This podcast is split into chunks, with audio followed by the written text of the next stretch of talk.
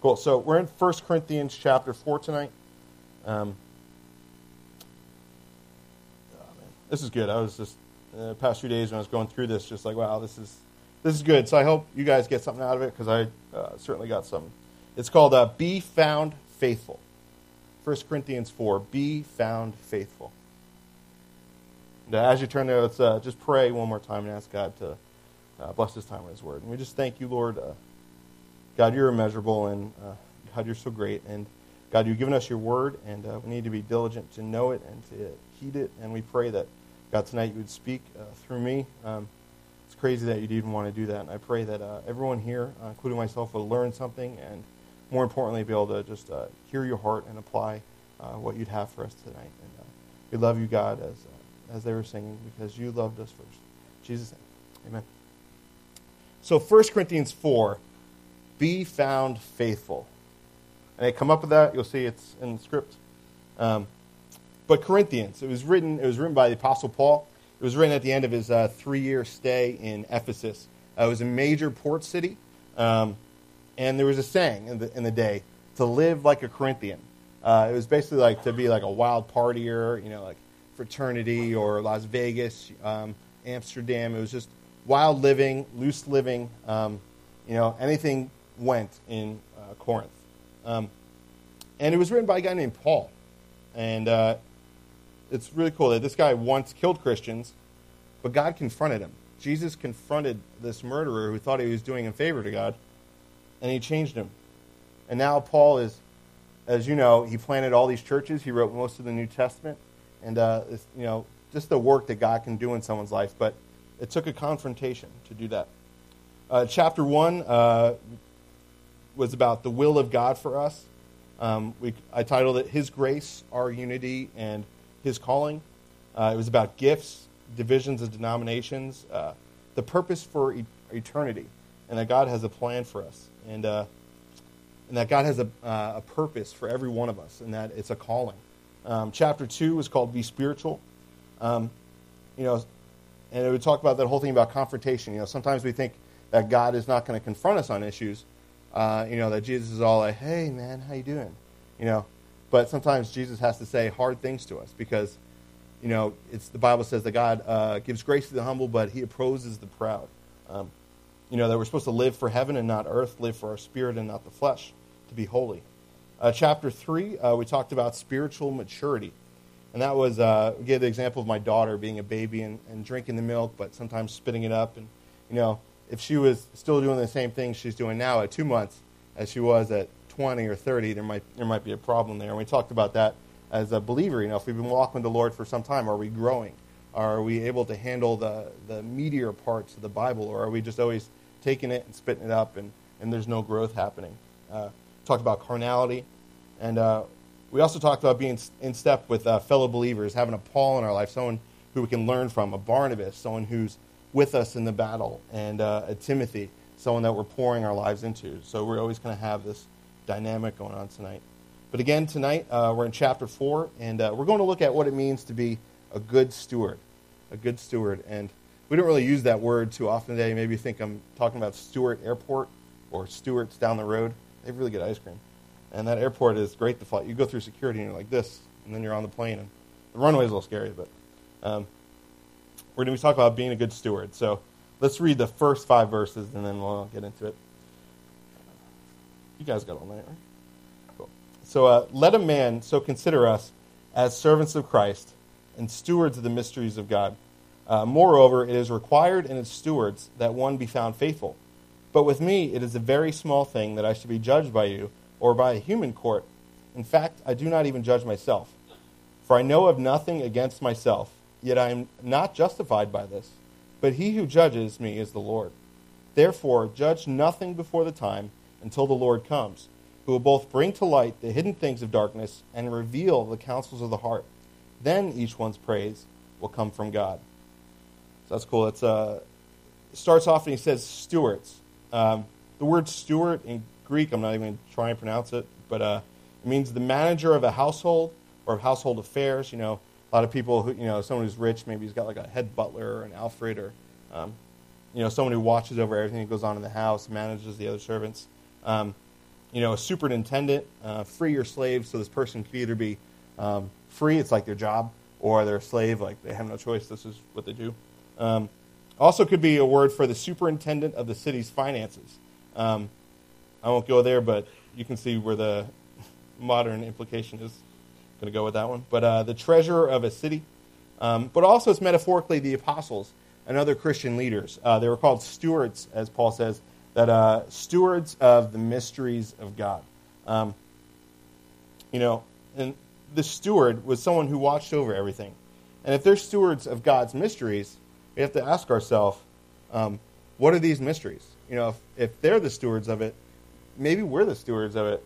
And if we're going to watch over something, we better have some sort of understanding over it, even though it's a mystery.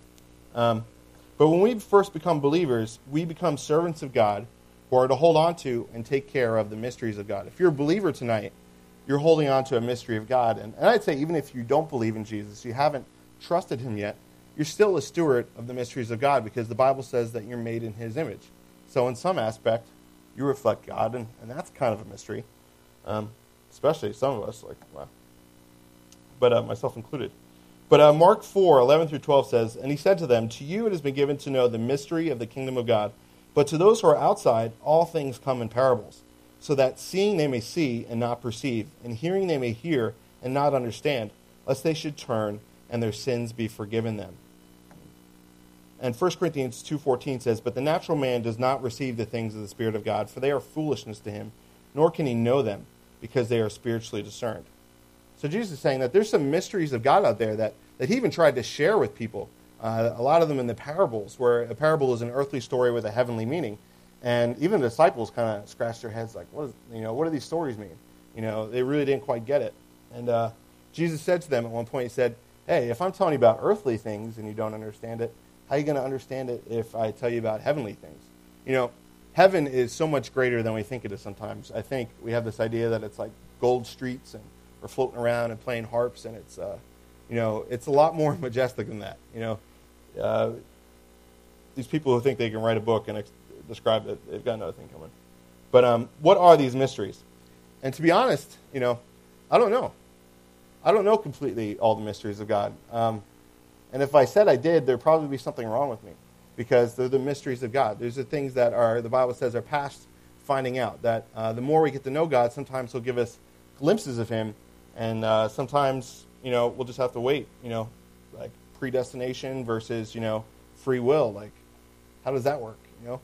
Uh, did God choose you, or did you choose God? Like uh, both, but you know, some of the stuff we just have to take on faith.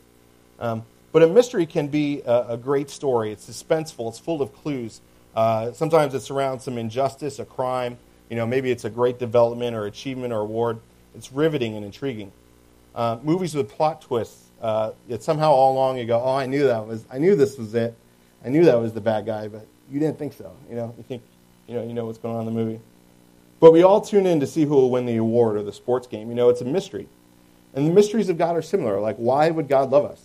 Um, you know, we really are just dirt that kind of goes around and drives our cars and goes to work. And, you know, the mystery of God is how is that dirt living? You know, how do we breathe every day? How do we keep going on when we're just all these chemicals? You know, science wants to think it comes about by some other means, but really that's a mystery. I mean, we know the answer that God did it, but how he did it is really a mystery. Ephesians 5:30 through 32 says, "For we are members of his body, of his flesh, and of his bones. For this reason a man shall leave his father and mother and be joined to his wife, and the two shall become one flesh. This is a great I'm feeding back here. Uh, this is a great this is on. This is a great mis- This is a great mystery, but I speak concerning Christ and the church. It's interesting, this whole picture of marriage that we think is commonplace, and we're trying to redefine it because we think we understand it. And we don't. It's two people becoming one flesh. Like, uh, you know, physically, spiritually, emotionally, mentally. Two people get married and then become one. You know, you start dressing like the other person, you start acting like the other person. Like, all of a sudden, I'm like, I want to turn on the voice and watch it with Ashley. And, you know, I wouldn't do that. All of a sudden, I come home and she's talking about, like, the Second Amendment. And it's like, okay, all right, you know, this is stuff that she would have been talking about a couple years ago. Um, you know, it, you were becoming one, and I feel bad for her. But, the points that Shane here? But um, you know, it's this mystery, and even that, even this whole idea of marriage, like what it is, it's really a picture of Christ and the church. It's really a picture of God's relationship with us, where He would want to become one with us, where we would uh, be married to Him, where we'd be the bride of Christ and get to know Him, and you know, have His mind and be covered by His His robe, and it's like all this stuff. It's it's a mystery. You know, it's like we we get it, but we don't really get it, and we're not really going to get it until that final day when we see Jesus face to face. The Bible says we'll we'll be known we'll know as we're known. Um, but marriage is a mystery. You know, certain aspects of heaven and creation are a mystery. You know, the further science digs, the more mystery they find. You know, science has never reached a point where they go, "Oh, I don't have any more questions." You know, let's go to the mall. Like, every, you know, they're always digging deeper and deeper and deeper and deeper, and they still have more and more mystery. And God keeps going, "I got more." You know, I got more for you, but we'll know one day. But verse two is kind of like this. You know, you could read it and you can kind of miss it, but it's it's pretty sharp. It says, "Moreover." It is required in stewards that one be found faithful. You know, the one requirement of a steward is that they are found faithful. Um, faithfulness, it's required. It's the main job description. What are your job requirements? You know, if you have a job or maybe you're retired, you know, uh, what's the requirement of being retired? Golf, trips, I don't know.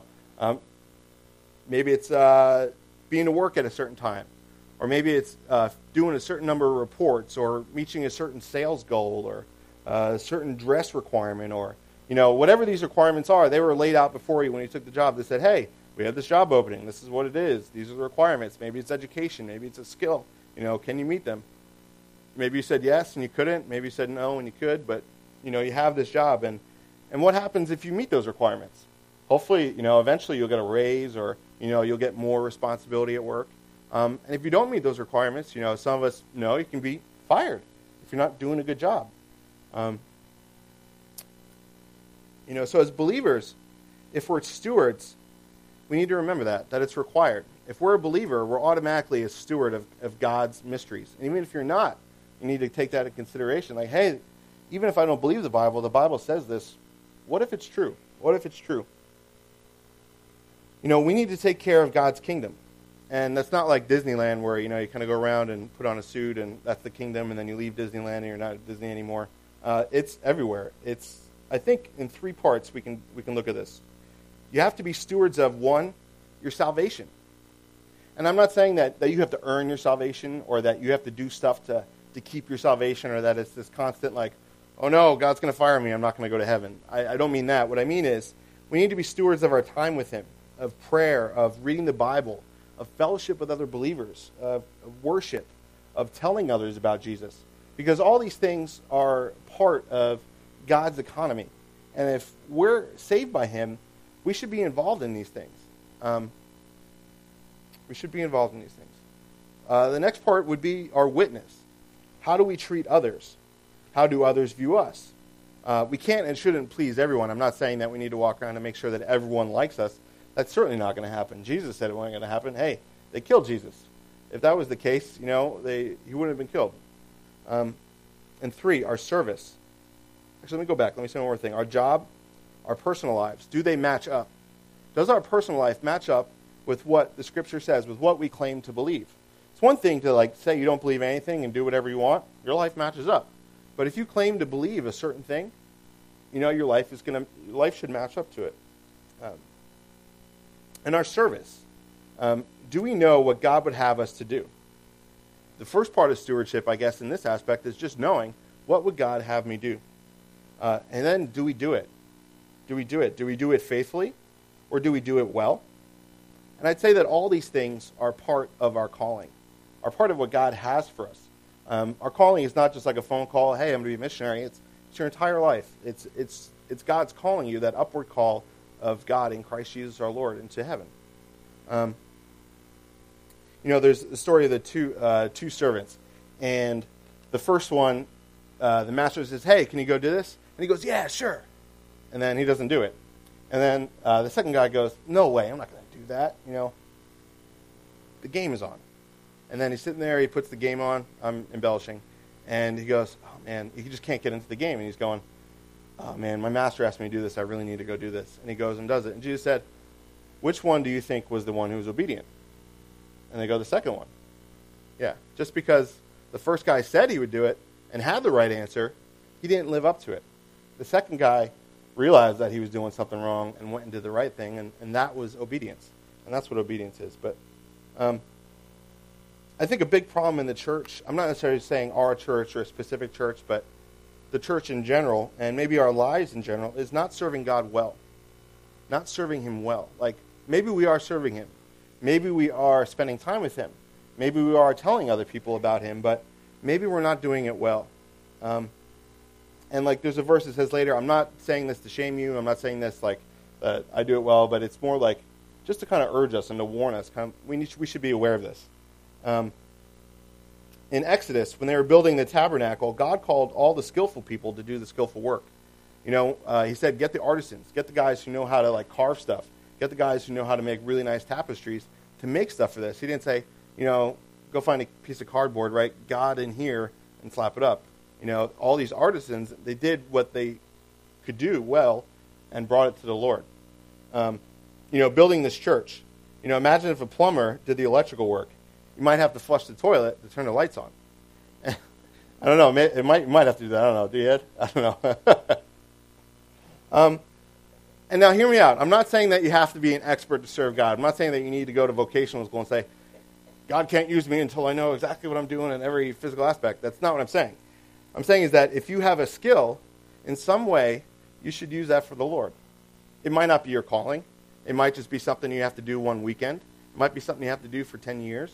But at some point, this skill should be brought to the Lord. Um, you know, because sometimes we think that, or even on the flip side of that, sometimes we'll have a skill and we'll go, oh, I have this skill, but I don't have that skill, so I'm not going to do that, or it's beneath me. Um, and I think sometimes, you know, we need to do it. Like maybe there's not an electrician in the church, and there's several here, and I think they're all pretty good. No one's got electrocuted yet. But if there was no electrician, and we needed to do something electrical, and we couldn't necessarily afford to hire an electrician, someone would have to go on the internet or go on YouTube and look up how to wire this thing and put it together and hope it doesn't kill anybody. And that would be serving God outside of their skill.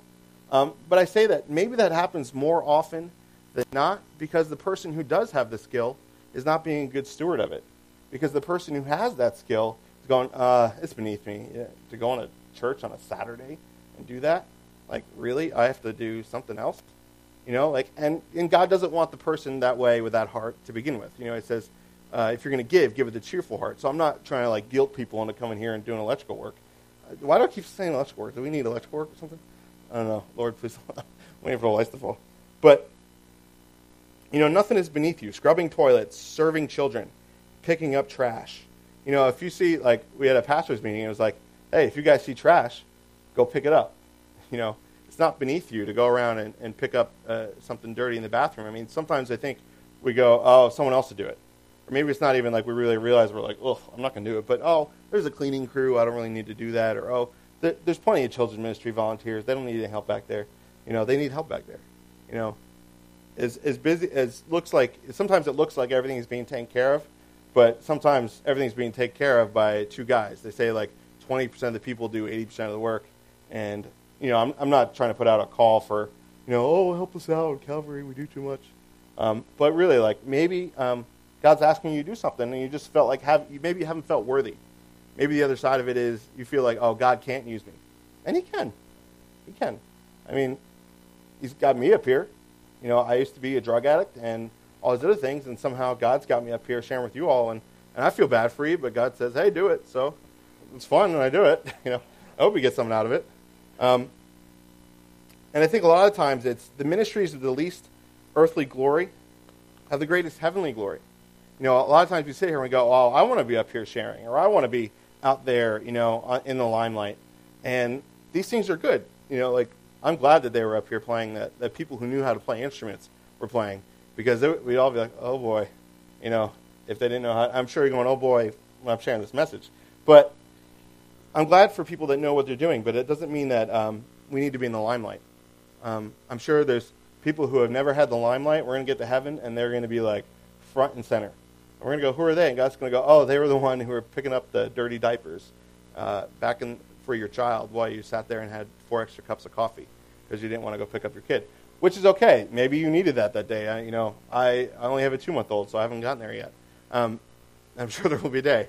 But there's these people that we look on like you may look at me or you may look at another pastor or like a um, someone on television and go, oh man, like you know their reward's can be great in heaven. Probably not. I mean, the Bible says that someone who shares and teaches the word with you has a stricter judgment. So it's like when I get up there, God's going to go, hey, remember the time we taught about 1 Corinthians 4 about stewardship? It really wasn't about that at all. And I go, oh man, you know, it's like if you spent another hour in study, maybe you would have gotten the real heart of it. I go, yeah, you're right, Lord.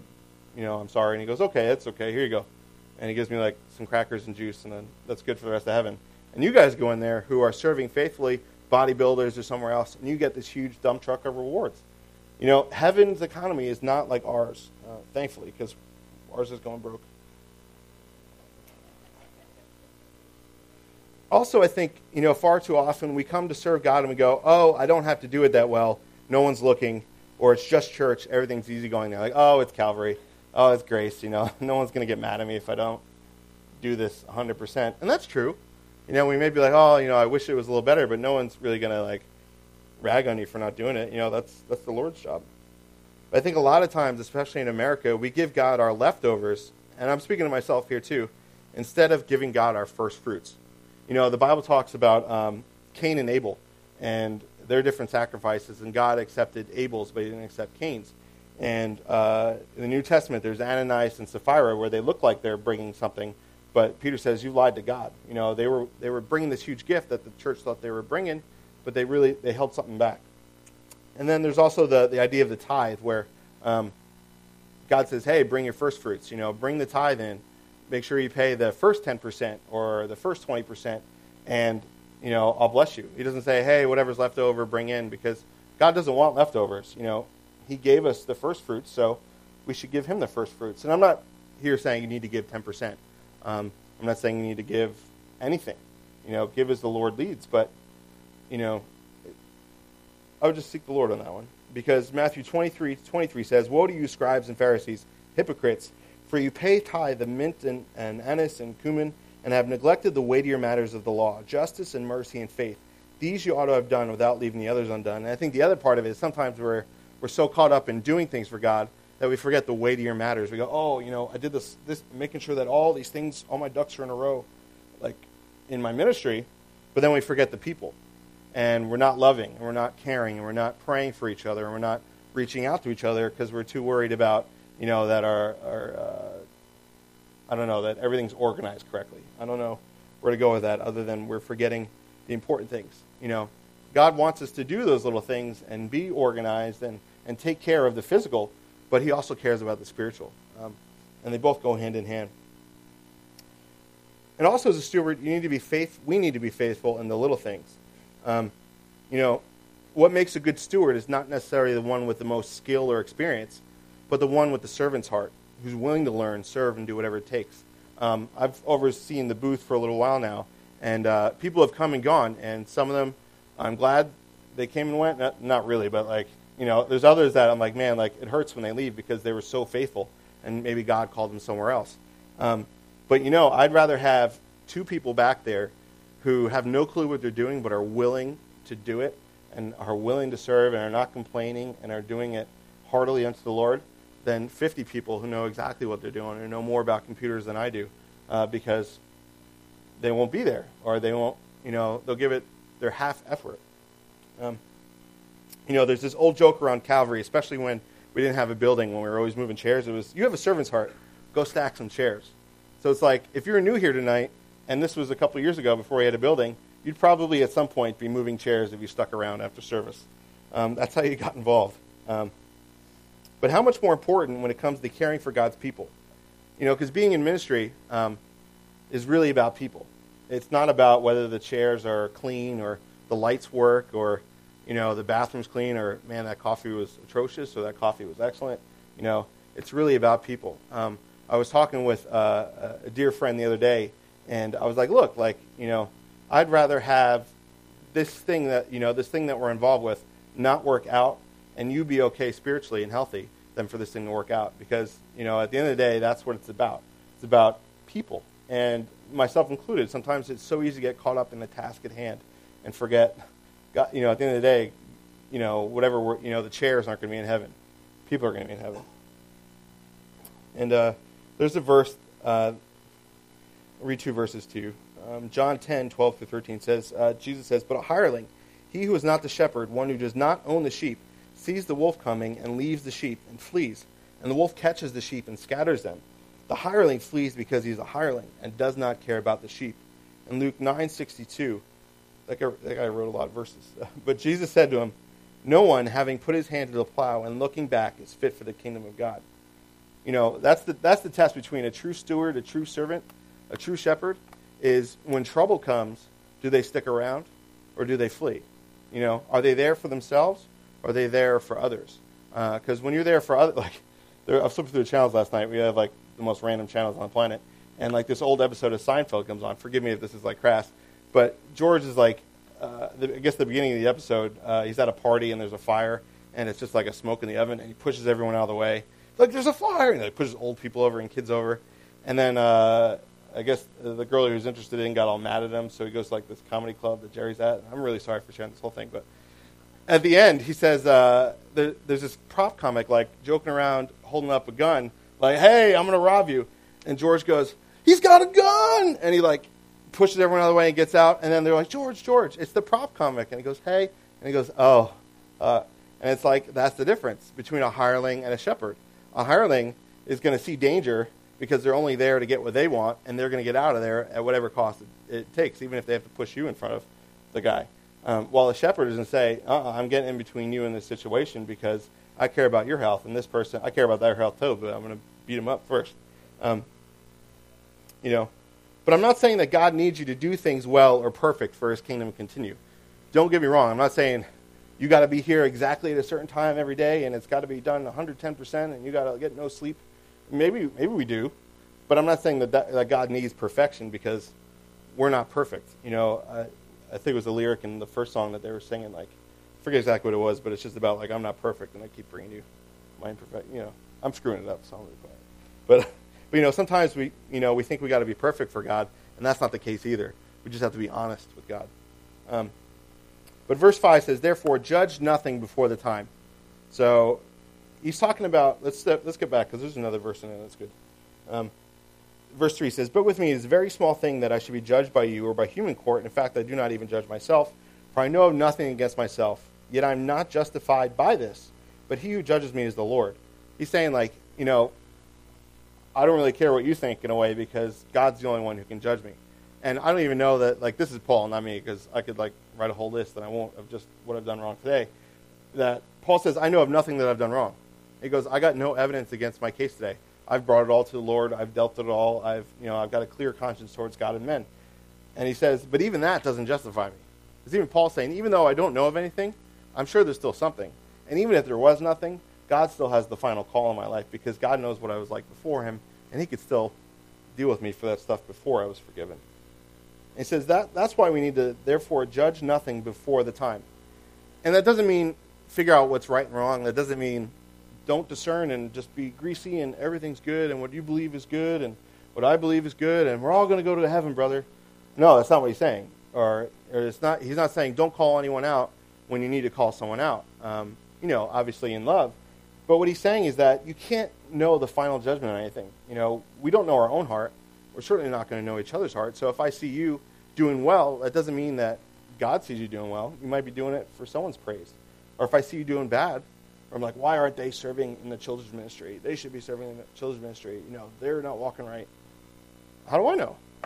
How do I know God hasn't called them not to do that and just to sit down and relax for a few months? I don't know that. So I can't judge that and and we can't judge each other in, the, in that aspect um, because the only one who does that is God, and He's going to do that on that di- on that day, on that time, and that day and time is when Jesus comes back, when we stand before Him, and uh, we'll get to it later. But He goes, "Well done, my good and faithful servant," or "Depart from me, you worker of iniquity, I never knew you." So there's there's this there's this difference there. That that day is the day that we need to live for, not uh not today or tomorrow or um, if we're going to win the popularity contest. You know, God, only God knows the heart. You know, there's that saying, follow your heart. Don't follow your heart. Jeremiah 17, 9 and 10. You know, the heart is deceitful above all things and is desperately wicked. Who can know it? I, the Lord, search the heart. I test the mind, even to give every man according to his ways, according to the fruit of his doings. God's saying, You don't know your heart. Only I know it. So seek me. That way, when it does come time for you to be rewarded for what you're doing, you're not getting rewarded with punishment. You're getting rewarded with, with my presence. That's a pun. That's a pun. So, if it's Christ who makes the final call on everything, where do we and where should we seek praise? Should it be from man or should it be from God? Um, you know, where does a steward seek praise? It's probably not the other servants. I mean, maybe he's like, hey, you see that? The master just gave me a raise. Or, you know, I got the weekend off. Maybe, you know, there's a, there's a little competition between the stewards. Uh, I'm not saying it's healthy, but maybe there's a little competition in that way. But really, it's the master, it's the boss, it's the one who writes the check, it's the one who makes sure that he doesn't beat his bad steward. Um, you know, that's, that's what it really comes down to. Um, look up the parable of the talents later. There's a, there's a couple different versions of it, I believe. But uh, let's go on. Let's read 6 through 8. Verse 6 Now these things, brethren, I have figuratively transferred to myself and Apollos for your sakes, that you may learn in us not to think beyond what is written, that none of you may be puffed up on behalf of one against the other. For who makes you differ from another? And what do you have that you did not receive? Now, if you did uh, indeed receive it, why do you boast as if you had not received it? Like, why do you boast as if you, you made it yourself? Uh, you are already full. You are already rich. You have reigned as kings without us. And indeed, I could wish you really did reign, that we also might reign with you. The first part it says, that was a little sharp actually. Thanks, Paul. Uh, not to think beyond what is written. Not to think beyond what is written. Another part of stewardship we have to have, or we should be seeking, is stewardship of God's Word. Stewardship of God's Word. What I mean by that is when we read the Bible, or we hear a verse, or we hear someone like tonight share the verses with you, um, we should know the context. You know, what does this verse say, and what do the verses around it say? What does the chapter say? Um, you know, because it's really easy to take a verse out of context and go, oh, yeah, you know, God says that if, you know, I jump off this thing, angels are going to pick me up and I'm not going to stumble. So I'm going to go base jumping without a parachute because God will pick me up. You know, that's a little out of context, and uh, you'll be in context or something. I'm sure there's a joke there, but I don't know it. But what, and also what, when, who, where, and why to bring back grade school for you. You know, what is being said when is it being said? Who's it being said by and to and through? Where is it being said and why is it being said? And I thought I said the same word twice, but I didn't. And then it's also to look at original language, like we looked up that word steward to make sure that it wasn't Stewart's or Stewart Airport or anything else like that. And so we got a little clearer picture because the Bible wasn't written in English; it was written in Greek and uh, Aramaic and Hebrew. Um, so what what did the original writer mean? Um, you can do that. You can get a big, big old book called Strong's, Strongest Strong's, and it's like a phone book. You're like trying to flip through it, and the pages are all thin. But thankfully now they have this thing called the internet, and on the internet is this thing called a website, and it's called BlueLetterBible.com, and it makes like it's like cheating when you're Bible studying because you just click on the word and it tells you the definition, and you can hear it pronounced and all this stuff. Um, so it's real easy to do that nowadays. You don't have to spend an hour just looking it up. Um, but he also says uh, not to think beyond what is written, but don't extrapolate it too far. Don't take a verse and run with it beyond what it's actually saying. I mean, God might have like a personal application for it for you, like a rhema word, where it's like this verse speaks directly to my life, and that's what it means. Like, um, you know, Pastor Owen shared with you when uh, he was felt like God was calling him up here. It was in the Bible, I think it's Exodus or something, says that it's the land of Goshen. So for Owen, it meant come back up here. You know, for others, it might mean actually go to old Egypt. You know, it might not mean the same thing for you. I mean, it means something in Scripture, but then it has a personal application. But don't extrapolate it too far.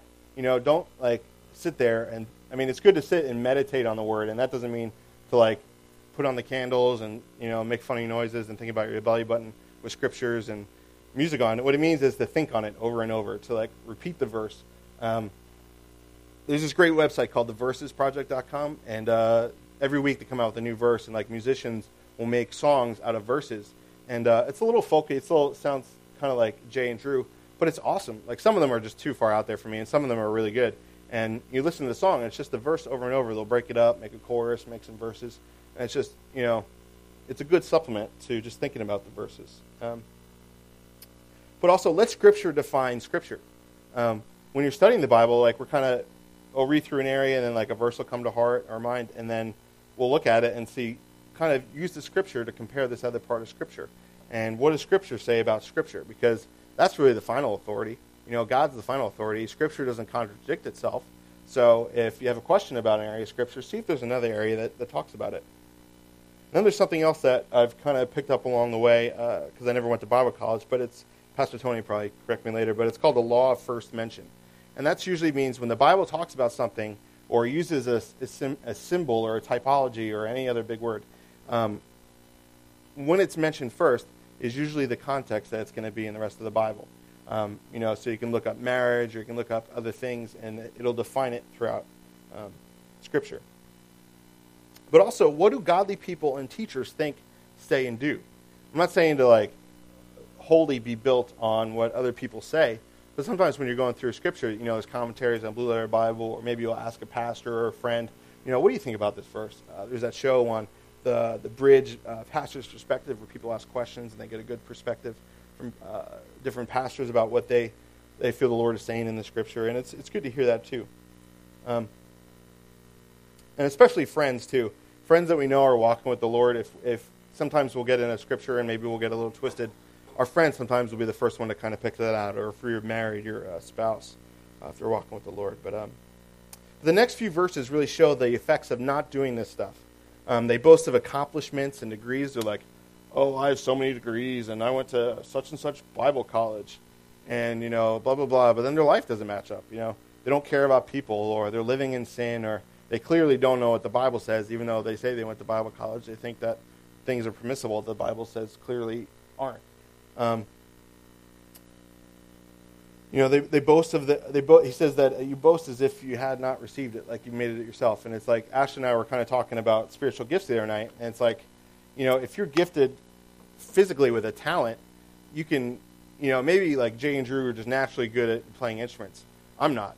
Maybe I could maybe learn to play an instrument, but it would never be half as good as what they do because they're naturally talented. Sure, I could go online and figure out what all those chords are and maybe play something, but it would be like it would be a struggle. But to them, I'm sure it comes naturally and it's better, and that's a physical talent. Um, and people could even boast in building up their physical talents because you know, they have a talent and then they worked at it so hard and, and they've gotten better. Um, but when it comes to spiritual things, um, like earlier, you know, it was talking about how we only get an understanding of the Bible from God and from His Spirit. Like, I remember reading the Bible before I got saved and just trying to make sense of it all, and it didn't make any sense. But I knew that there was truth in there, so I kept reading it. I was reading Revelation because what was going on in the world 10 years ago, and it's even worse now. Um, but I was going through it and going through it, and by God's grace and mercy, he got me saved. You know, he saved me through it. Um, but you know, when I got saved, it started to make sense. You know, could I maybe give a Bible study? No. Could I even really give a, a halfway decent study now? Probably not. I, am glad that you guys are still here. Um, but the point is, is that the fact that I'm even up here sharing anything with you is not because I'm some like really talented studier. I didn't go to. that doesn't even make sense, right? I didn't. Go, I didn't go to college for this. You know, I didn't go to Bible school. Um, you know, I didn't even understand the Word of God before I knew God. The only reason I have any sort of inkling is that God reveals it to me. And I'm not saying that to be like, God reveals it to me, you know.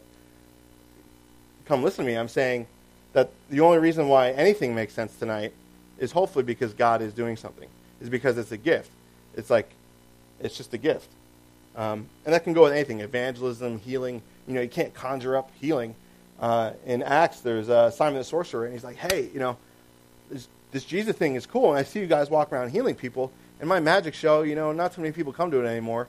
So how do I get this? How much can I pay you to get this gift? And they go, get away. Like, you don't even understand how God works. You know, you can't buy a gift of the Spirit. You can't go and, you know, like if you don't have the gift of worship, go to a, a worship school and give them 20 bucks, and then all of a sudden you're a worship leader you know, you may be able to get up and play a guitar, but will anyone really be led into uh, the presence of God?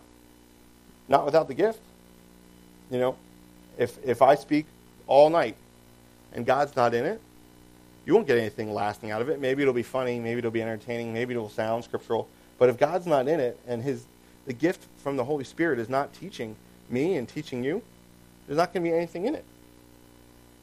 But another part of this is that they keep wanting more. Uh, you know, Acts talks about false teachers who rise up trying to get people to follow them. Like a false teacher always wants more followers. Now, a true teacher wants more people in church because he wants more people to hear about the Word of God.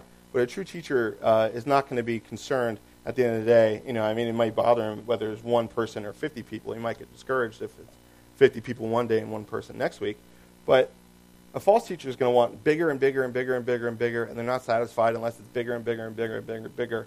And they're worried about the numbers as opposed to they're worried about the actual growth. Um, you know, and they're going to say false. Here we go. False doctrine insists on the man and not the maker. You know, they'll say for only 1995, I'll ship you this thing in the mail, and your spiritual life will grow.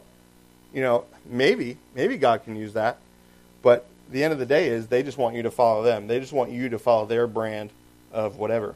Um, Romans 12:3 says, "For I say, through the grace given to me, to everyone who is among you, not to think of himself more highly than he ought to think, but to think soberly, as God has dealt to each one a measure of faith." You know, we're not to think more highly than you know than we should, uh, and that goes back into stewardship. I'm too good to do this, or that's beneath me, or wow, it really should be wow, God saved me. I'll go do that. I'll go do that. Uh, let's how long has it been? Let's go. We can go a little longer. Uh, read 9 through 13. Uh, For I think that God has displayed us, the apostles, last, as men condemned to death, for we have been made a spectacle to the world, both to angels and to men. We are fools for Christ's sake, but we are wise in, but you are wise in Christ. We are weak, but you are strong. You are distinguished, but we are dishonored.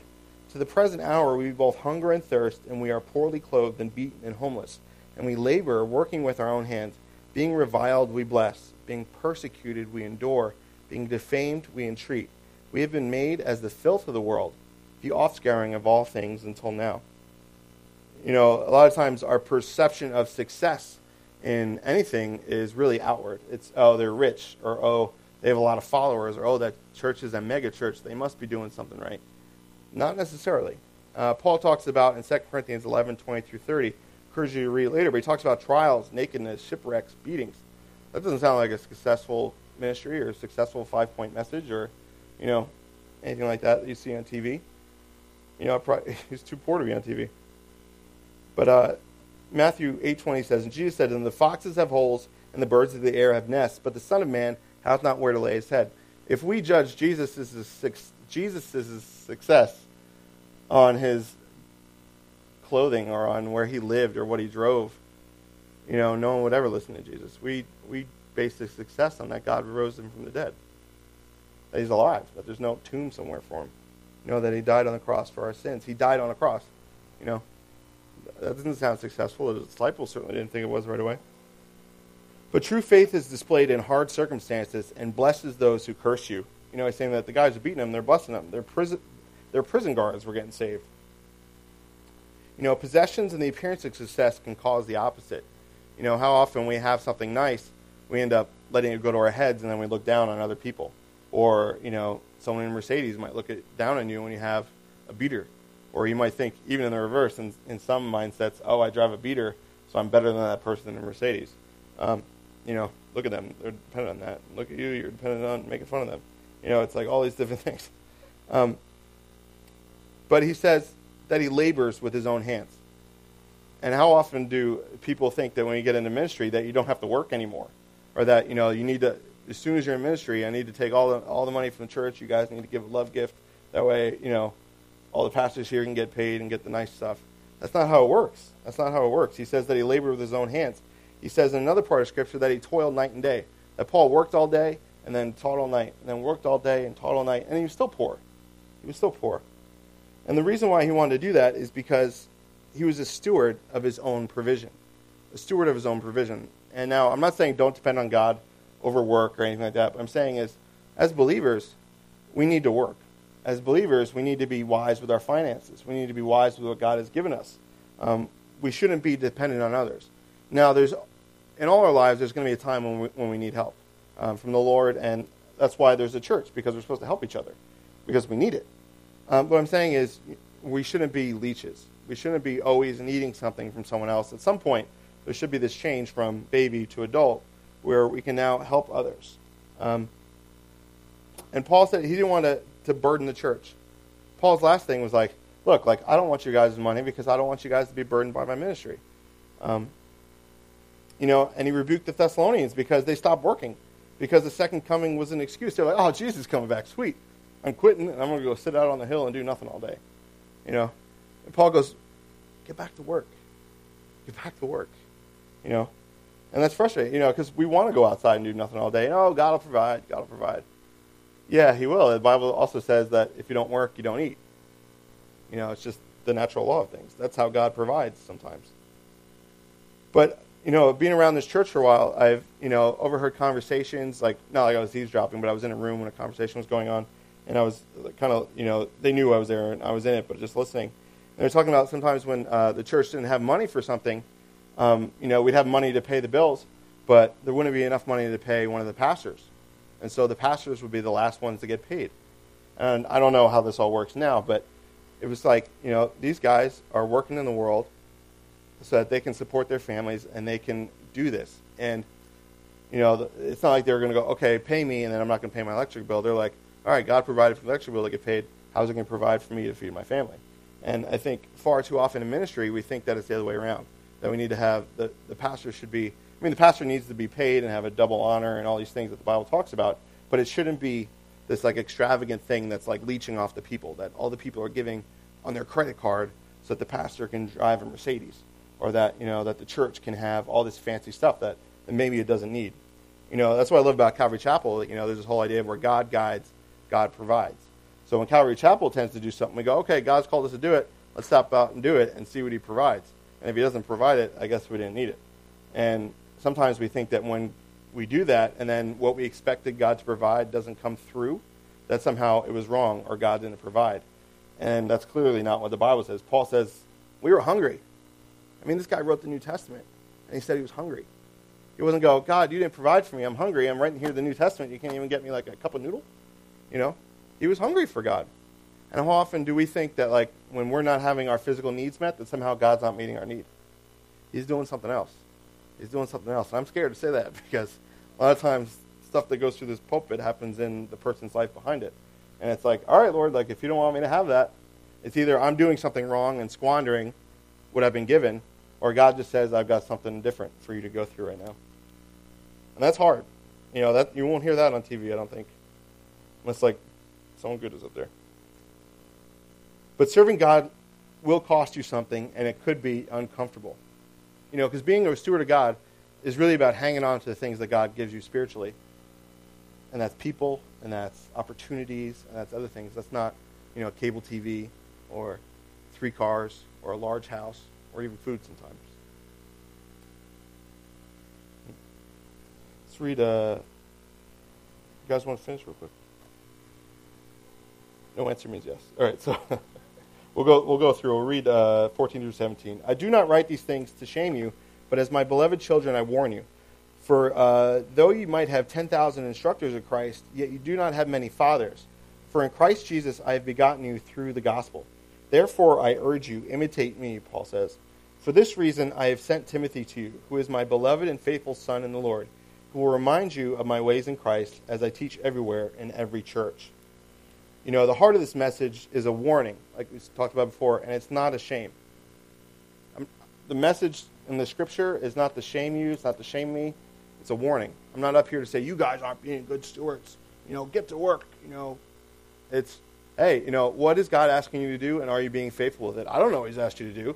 You know, if a pastor or a leader of the church asks you to do something, that might be God asking you to do that. It might be. Um, probably is, but we'll see. Uh, but heeding a warning, and I've, I've been on both sides of this, uh, heeding a warning avoids shame. There's been times when Scripture has warned me, and I've gone, okay, I'm out of here, and I've avoided something. And there's other times when Scripture has warned me, and I said, nope, I kept going. Friends have warned me, nope. People, pastors have warned me, nope. And it leads to shame. Um, so heed this warning. Let's heed this warning about being good stewards. And he says 10,000 instructors. So 10,000, that's a lot. So you got a lot of teachers. Uh, but stewardship of your spiritual instruction. You know, today we have radio, internet, you know, church hop. You can go to a bunch, you can go to church every different day, um, TV. But do you have a real life pastor? Is there someone who is in real life in front of you at a church who you consider your pastor? I'm not saying me. For me, it's Pastor Owen. You know, he's the guy that, like, when I got saved, he was my pastor. He's still my pastor. He'll, I'll always consider him my pastor uh, until the day he dies, until the day I die. You know, on earth, this is the guy who, like, spiritually, like, you know, instructed me.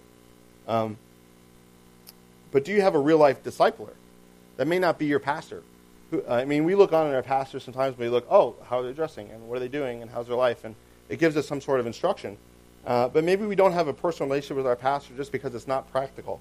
But do we have a discipler? Do we have someone in our life who maybe is a pastor or maybe isn't? Maybe they're, they're a little bit older in the Lord than us who can uh, speak into our lives, who can encourage us in the Word, help us grow, and also keep us accountable.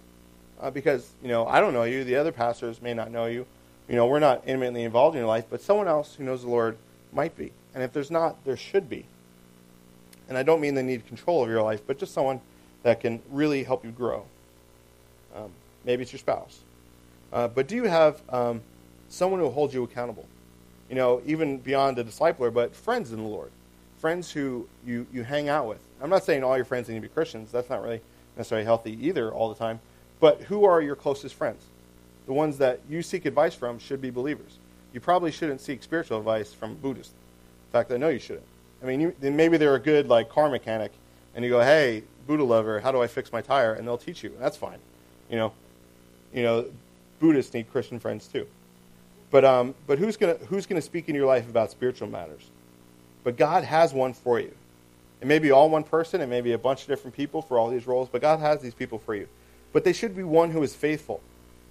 Faithful. They need to be faithful to the Lord. Their life needs to match up to what they're saying.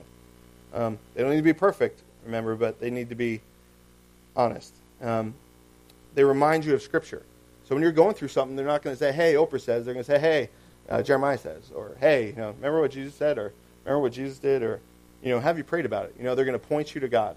They're not going to expect you to pay them $100 every week for counsel, and then you're dependent on them every week because you never get a real answer. You just get to pour out your heart to this person. But Owen always points you to God, and he points me to God, and I love that. Anytime I've gone to Owen for advice, or even like he's had to say hard things to me, it's always like, what is God saying? What is God saying to you? Have you prayed about it? Let me pray for you. You know, a lot of times he doesn't say anything. He just says, okay, what is God saying? And it's like, I just want some answers. And he's like, you know, that's it. And that's how I know I can trust him. But he says everywhere in every church. You know, true Christianity should be the same everywhere. These principles should be the same everywhere. Stewardship should be the same everywhere in Christianity. When it is not, it's because it's tied up in something else. It's because it's tied up in a man or uh, an ideology or something that's not quite scriptural. But let's go on, and we'll finish this up in a couple minutes here. 19. But I will come to you shortly, if the Lord wills, and I will, uh, and I will, I'm sorry, and I will know. Not uh, the word, I'm sorry, I lost my place there, forgive me. But I will come to you shortly, if the Lord wills, and I will know. Not the word of those who are puffed up, but the power. For the kingdom of God is not in word, but in power. What do you want? Shall I come to you with a rod, or in love and a spirit of gentleness? You know, he says, um, love builds up. Uh, 1 Corinthians 8 1 says, Now concerning things offered to idols, we know that we all have knowledge, but knowledge puffs up, but love edifies. A lot of times people have scriptural knowledge, and it'll, it'll puff us up, and we'll think, oh, I know all the answers, and you don't, and how come you don't know them yet? Oh, you haven't read that yet? Don't you know, brother, that this verse says this? And it's very, like, unloving. Now, that's not to say that we do need to speak harsh things sometimes to people in a, in a love, like, don't you know the Bible says this, and, and you, you shouldn't be living like this because we love them. But it shouldn't be a point where, where we think we're better than them or that, that there's no hope for them. Um, but love does. When we, when we hear the scripture and it's applied in our life, um, you know, it creates love. God is love, so if we're reading His Word, it's not going to cause us to kill each other. If we're truly spending time with the Lord, it's going to cause us to love each other. Um, you know, because Christianity isn't just words, it is life. But Paul says at the end here, he says, What do you want? What do you want? And in the light of stewardship, I think that means that stewardship is a choice. Stewardship is a choice. You know, we can either be good stewards or bad stewards. You know, Jesus said that I wish you were hot or cold, you know, not lukewarm, because if you're cold, it'll get you saved. If you're hot, then that's great. But if you're kind of on the fence, you know, you might as well be bad steward. You know, you might as well just go all out and go nuts because it's just not a good place. But it's up to us. You know, do we want rewards and praise from God? Do well. Do we want praise from men? Do we seek what men uh, think of us or women? Um, do well for God, and the right people will accept you. If we serve God, if we follow God, um, the right people are going to accept us. I remember where uh, some guys came over last night. We, did, we were in uh, Hebrews 10, and it talks about like there's this one verse that God gave me earlier on when I got saved, talking, to, and it kind of like alludes to. Uh, let me go to it.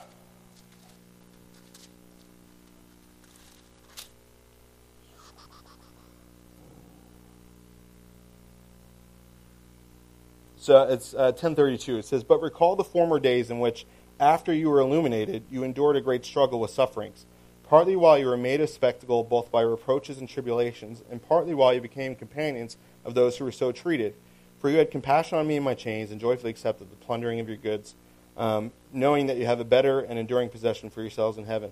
And the first part of that, God really gave to me early on because when I got saved, it was like, honestly, it was this radical thing like drugs, drinking, sex, language, all this stuff came out of my life. There was still plenty of other garbage, and there's still this stuff that, that God needs to work out. But it was like God just took all this stuff away, and I was still hanging out with the same friends. And so I'd still want to hang out with them because they were my friends, and I cared about them. And then I'd start telling them about Jesus, and they wouldn't want to hear it. And they go, "How come you know you're not coming out with us tonight?" Well, I'll come out with you till here, but I really got to go home at around midnight because I got church in the morning. They're like, "What?" Or like, "Don't you want to drink?" No, you know, I don't need to drink anymore. You know, I know God now, or I, you know, I don't need that anymore. And they go, what? And I'd be like, I want to, ha- I'll hang out though. You know, I just don't need a drink. And they just, you know, they wouldn't like me. Um, and then I start as I was coming to Calvary. Uh, there was other people like Pastor John, you know, uh, Pastor Billy, uh, Vin, Nick, all these other guys who, uh, were young guys in the church at the time, were following the Lord. I started hanging out with them. Started going to their house for Bible studies, and it was like I was hanging out with my friends in the world and hanging out with my friends in the church. And I wanted my friends in the world to know God, but they didn't want anything to do with Him. And so I started hanging out more and more with the friends who knew about God because I knew that's what I needed. And I knew that that's what my life needed because my life was royally screwed up. And, uh, and so as I became friends with these people, it was, it was good. And this, uh, I don't even remember where we're going with this, but, you know, I don't even know where we're going, but we're going with it. Um, it was good because it now it, it showed me what real Christianity was like. Because growing up around here, I went to church as a kid, but I didn't really know what church was or what real Christianity was. I thought it was church Sunday and Wednesday or just Sunday. Or you know, we had some good friends, the Bucci's, who uh, we'd go over their house, and they were always you know very jolly and a good time. And um, you know, there's always something different about them that I didn't quite you know understand as a kid. But then coming here and hanging out with these like people invite me over after church or come over Thursday or whatever for a Bible study, and I go down their basement and they got like the CD player blasted. And everyone's raising their hands and worshiping, and the windows are open, and it's like 80 degrees down there, but we're having a blast. I'm like, this is fantastic. This is way better than what I used to do with my old friends. And this high is, is much better. And, you know, that's, I forget where we're going with this. You know, what do we want? You know, thank you. Thank you. You want to come up? Um, what do we want? Do we want the life that God has for us, or do we want the life that we've created for ourselves? And I think sometimes that's really all it is is a choice. It says, God says, I've got this for you, but you want this other thing, or this other thing is being offered to you. What are you going to choose? And a lot of that comes down to stewardship. Sometimes God will ask us to do something for the church or spiritually spend time with Him, and like something's on TV, or you know someone's asking you to hang out, although you know you should probably go to church, even though it's a Wednesday night and it's the first nice night, you know. Um, but what do we want? Do we want praise from God or do we want praise from men? And that's the thing. It's like, the, this is where it is. We're getting there. That the right people will accept you. Because the friends who accepted me have been the right people in my life to this day. I'm still friends with all those guys I was friends with in the beginning. They're still all walking with the Lord. They're still all following God, and it's encouraged my walk so much. And they're the only ones, like in the hard times, that have really stuck with me. You know, these other people didn't want anything to do with me because I didn't drink anymore. That's kind of stupid. You know, I could have been their ride home. But, you know, it's like this difference. They didn't accept me anymore when I went after the things God did. And the people that I didn't really care about in the beginning became my best friends because I sought God and He gave me what was right. And that's, this isn't a special case. You know, it's crazy that I'm up here. And it's crazy that you guys are here because God's done something in each and every one of our lives to bring us to this spot right now. And that's because He's got a plan for you. You know, I think sometimes we think church is, oh, it's a movie or it's an entertainment or it's a Sunday and Wednesday thing, but it's not. You know, it's a gathering together of believers and those who God is reaching out to. And He's reached out to everybody, but we've just listened for one reason or another. And He wants you to be a good steward. He wants me to be a good steward because on that day, on that day, on that time when Jesus comes back and we stand before Him, He doesn't want to cast us off. He doesn't want us to, to be tormented because of the bad choices we made. He wants us to receive blessing and time with Him in heaven because of the, the choice He made to come to us. And I know we've heard that a, a million times, but it's true. And part of that is what are we going to do now that we're saved? What are we going to do with our salvation, with the people God's brought in our lives, and with the opportunities God's given us to serve Him? Uh, God bless you. Uh, final question Are we, are you a good steward? We should probably take honest look at our lives and go, man, like, you know, it was really hard going studying through this because it's like as you go through it, you go, oh man, like uh, my life isn't, you know, I could kind of like was taking stock of my own life through it and seeing like, wow, okay, well this is here and this is here and this is here. It's like, okay, it could all use improvement, honestly. But are we a good steward? You know, if Jesus were to come back right now, and I know we've all heard this a thousand times, but you know, would we feel comfortable or would we be like, oh man, let me go home first and burn that thing? You know, let me go out to the car and, you know, whatever it is, whatever it is that you know right now. You know, maybe there's nothing, or maybe it's just, man, I just need to spend more time with God. Whatever it is. Are you a good steward? Are you a good steward? So let's pray. Father, um, it's so cool that we can call you Dad, and I'm uh, so glad that you do and that you love us and that you want us to come to you as we are because you know we can't do anything about our condition. And Lord, I pray that you would just wash over us.